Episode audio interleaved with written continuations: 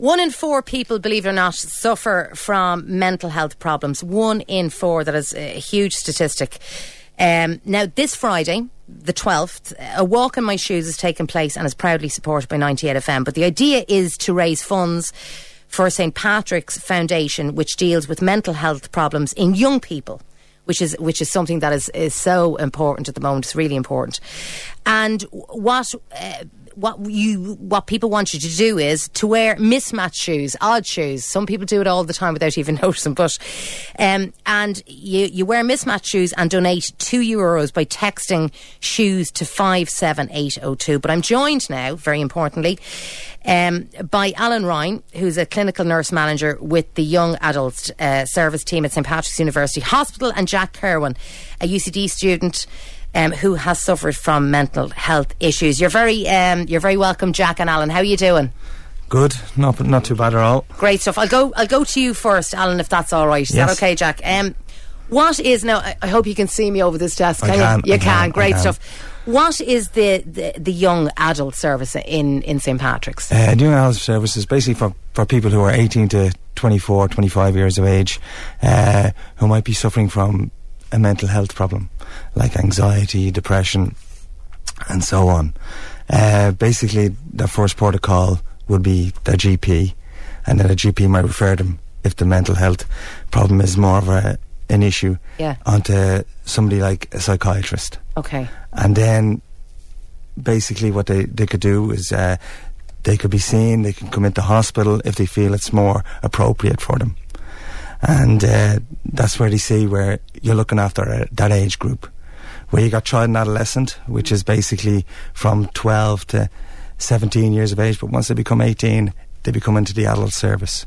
But we have a program which is basically just for young adults, that age group. So when somebody comes you, I'm sure, and we'll, we'll hear your, and I'm dying to hear your story. I've read some of it, and, and it is, I mean, it's it's it's a tough story, Jack, and it's it's inst- inspirational as well. But when um, I'm going to stand up here so I can see you a bit better. Sorry. Don't let me frighten you. No, no, it's just as the way the way the desk is configured. But when somebody comes to you, Alan, are they very frightened as well as being unwell? Of course they are. I mean, the, the, it's a, it's a new kind of place for them. It's it's basically all the kind of stigma that that surrounded Yeah. mental health hospitals and everything to do with mental health. It's it's frightening. It's a frightening experience. Yeah. And for them to come in, you, you you're just going to try and settle them in, try and make their mind at ease, just to make them more comfortable.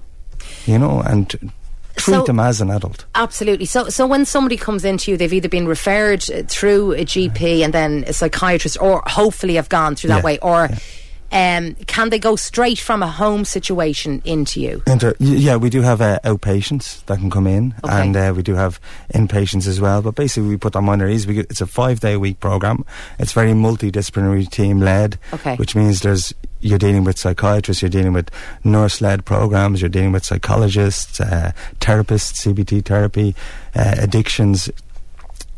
There's a whole mass of people involved in your care. Yeah, and you see, that's something that I didn't, e- I wouldn't even know, uh, which is ridiculous. Yeah.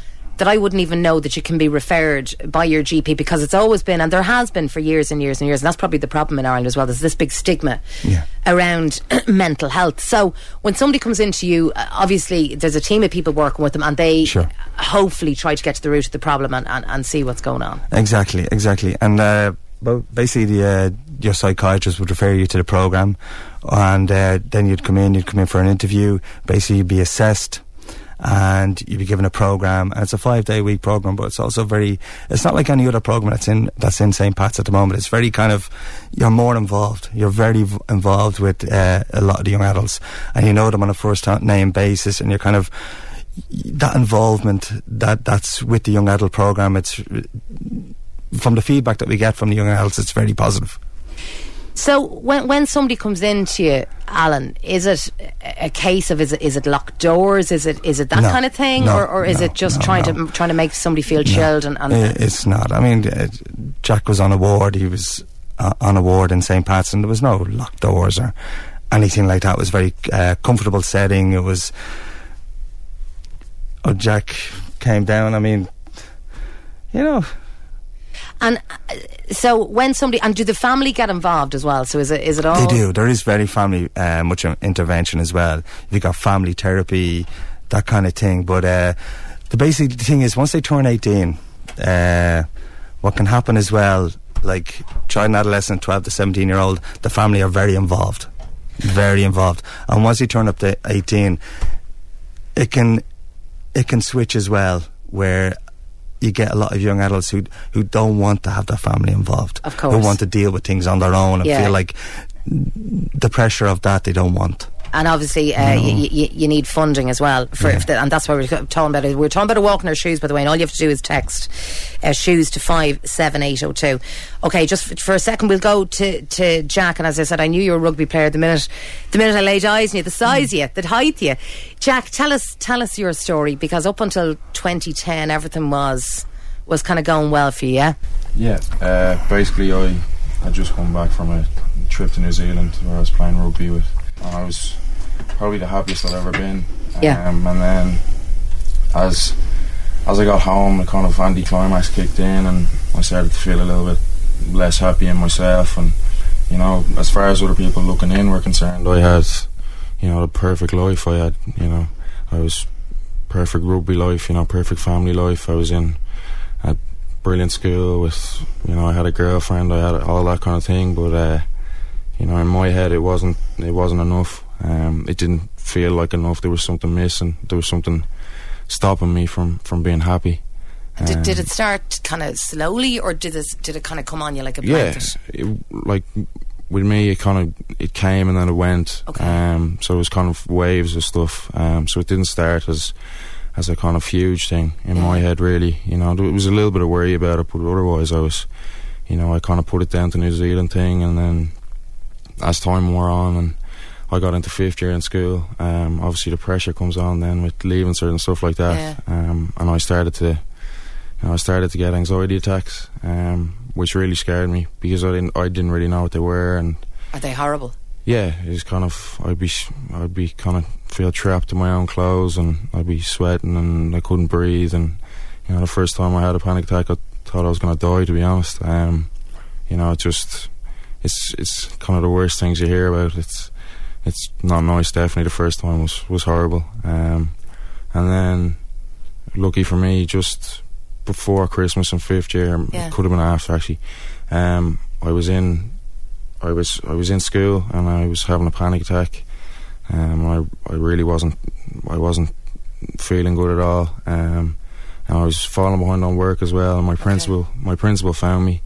Um, he found me doing homework in class, which wasn't my style at all. You know, I was I was a kind of a academic enough kid, and then um, he took me out, brought me to his office, um, asked me what was going on. Mm.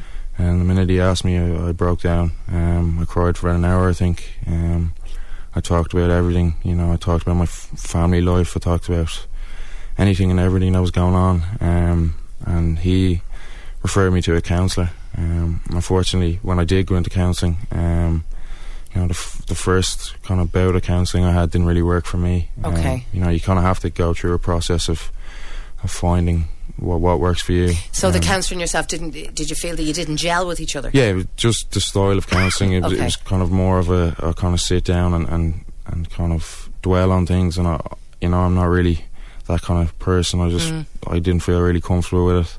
Uh, but at the same time, you know, I just wanted to convince convince myself that it was all over, Of course, uh, yeah. and I did that. Um, and then I got into summer that year, and it all started to unravel. Um, you know, where my relationship with my girlfriend ended, which you know it mightn't be a big deal looking in, but for someone who was feeling quite bad about themselves at the time, you know, it, you know, it kind of it it jolted me into into a kind of acceleration, I suppose, and then uh, And how long at, at this stage then you'd been going through that for? about a, about a year at that stage. Whoa, that's that's tough. Yeah, and then I kind of went into summer, um, and I tried. I got to August um, without any incidents per se. Mm. Um, you know, I was having incidents by myself, definitely. You know, I, that I wasn't telling people about.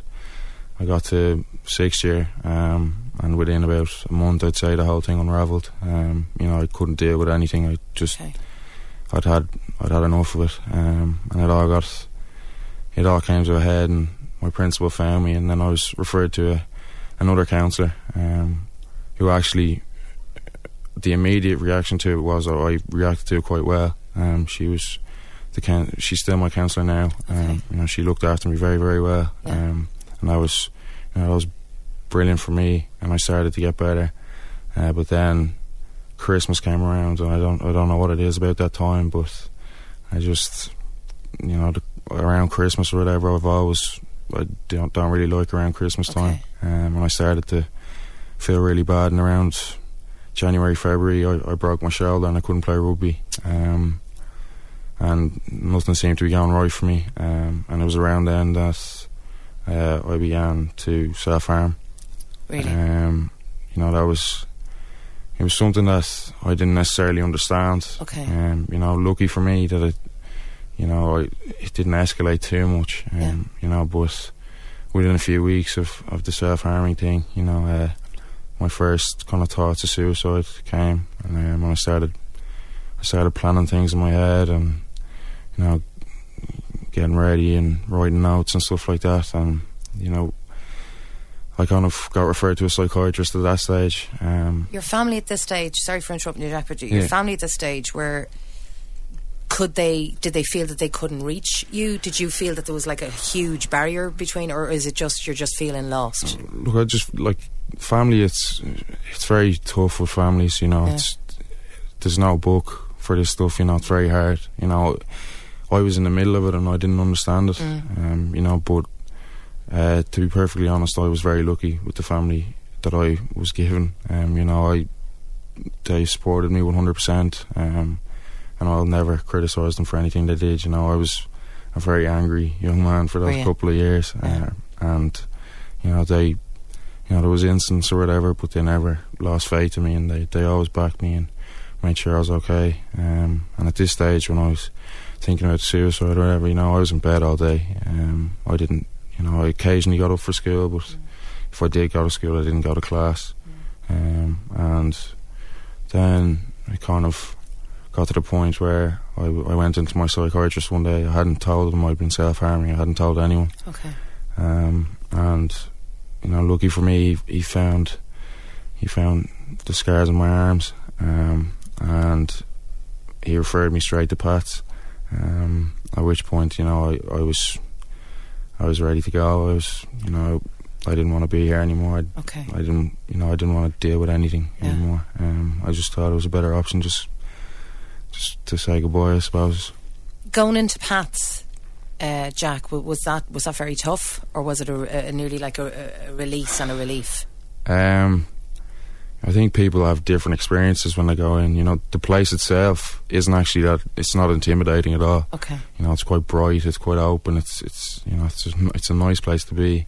Um, but at the same time, you know, I even though I have depression, um, you know, I have I had the same stigma that everybody else had. Um, you know, I walked in there and I was petrified. were you? Um, you know, I was brought up to my my bed or whatever. My mum and dad were there, um, and I remember, I'd say for about an hour, I, I just bawled. Uh, I was hanging out of my mum and dad's arm. Just don't leave me here. Just don't leave me. Um, you know, and my dad kind of grabbed me at one point and just looked me in the eyes and said, "Look, you, you need to do this." Um, it didn't make it any easier, but you know they. I have a lot of respect for my parents for, for kind of walking away that day um, because once I kind of did get put into Pats and the process there at the beginning, um, you know, the people in there really did. Like, I'm it's, you know, it sounds like a cliche or whatever, but I'm I'm not exaggerating at all. The people in Pats saved my life. Really? Um, you know, people like Alan, um, like people like Alan just care so much about their job, and you know, you can see he enjoys doing it, and he enjoys working with young people. Um, you know, I was just delighted with my progress in there, and pretty much immediately I started to get back motivation, and I was getting out of bed again, and I was feeling myself again. You know, that's not to say that there wasn't setbacks, and you know, there's there's still setbacks. Obviously, course, yeah. you know, it's it's a long road. You know, I'm almost a year out now, and I'm still, you know, you still have your setbacks, but the people in Pats made it possible for me to be alive today. And I, I, without being over simple about it, is is it talking? Is it therapy? Is it? I think it's in parts, The thing I found very good was that you know it's all very much based around you. You know the you know, obviously you do the same groups as the other people and all Mm. of that kind of thing. But if there's anything that you have a particular, if you kind of particularly connect with, you know, they'll they'll get you in touch with someone to to do that. Um, Okay. You know, for me it was kind of structuring my days and and that kind of thing, and just getting back on track. Um, so I, I was, I got involved with occupational therapy and stuff like that. Um, but you know, I know other people that got involved with other things. You know, what's good about the young adult program is that it steers you in the right direction. You know, it doesn't tell you what to do. And it's not one size fits all. It's not like that at no, you know, it treats you like it treats you like an adult. Basically, Yeah. you get to make your own decision, and you know, you have a say in everything that happens. You don't have to do anything if you don't want to do it. Um, and I like the fact that you know I wasn't. Tr- you know, I thought when I was going in that I was insane. You know, that I was, I was mental. But it's not the case. Like they just treated me like a normal human being. You know, they looked after me, but I was allowed to do pretty much anything up to a point, obviously. But Yeah. you know, we were we were allowed to walk around, and you know, I got out on weekends once they thought I was ready, um, and it was all it was all done very well, and they were really nice to me, um, especially Alan and and his and the team that were with him at the time. Just worked so well with me. Um, I'm incredibly grateful to to kind of the app program for for saving my life, basically. Absolutely, something that's going to sound, and it probably, you know, and Alan, you you you would know this, uh, but something that's going to sound very shallow is that you look like someone who is you're you're a very good looking guy. You're tall, Cheers. um, but you are you, you like you, you know Jack has kind of model uh, features, so you you would think has everything. You know, you see you walking down the road, everything going from you know the girls must love him. Um, I'm looking at your dad out there, um, looking in the window. But you know, you have everything going for you. You're tall, you're athletic looking. You know, you're a good speaker. Um, why, in the name of God, would you suffer from depression? I think people have have a vision of somebody who has a mental do, health problem as, as looking geeky. You know, uh, maybe spotty, and you know who, who really is, is bent shoulders. That's the impression that we that we feel that we that we get, but it's, it's it's not like that. It affects so many people. It affects, as you said, one in four people, Yeah. one in four young people. I mean, this. I mean, Ireland has one of the, the highest suicide rates in Europe among eighteen to twenty four year olds. Why do you believe that is? A lot of it has to do with depression, anxiety, but a lot of it has to do with uh, not being able to talk about it, not being able to. Somebody who's who, who, who as Jack said, who was feeling self harm, who was uh, actually participating in self harm. If that goes unseen, if that go, and nobody's asking any questions, nobody nobody's actually kind of uh, taken the first step to actually say, "Look, what's going on." That'll just continue on. And the next step after Yeah. self harm is kind of like it'll just draw you down. And the next step is actually thinking about suicide, thinking about Which is which is until terrible. it gets darker, and then all of a sudden, you know, Did you did you feel um, that you couldn't? And I know family it, it is tough, and uh, we've dealt with loads of things. But the family is a very tough situation because somebody who's very close to you sometimes want to tell them just to get lost. Because you know, did you find it very hard to to talk, or did you feel that they wouldn't be able to understand? Well, I know, like originally when i first came into play, they kind of it's harder. It was harder to talk to my family for me because I didn't know how to articulate it. I didn't know how to say it.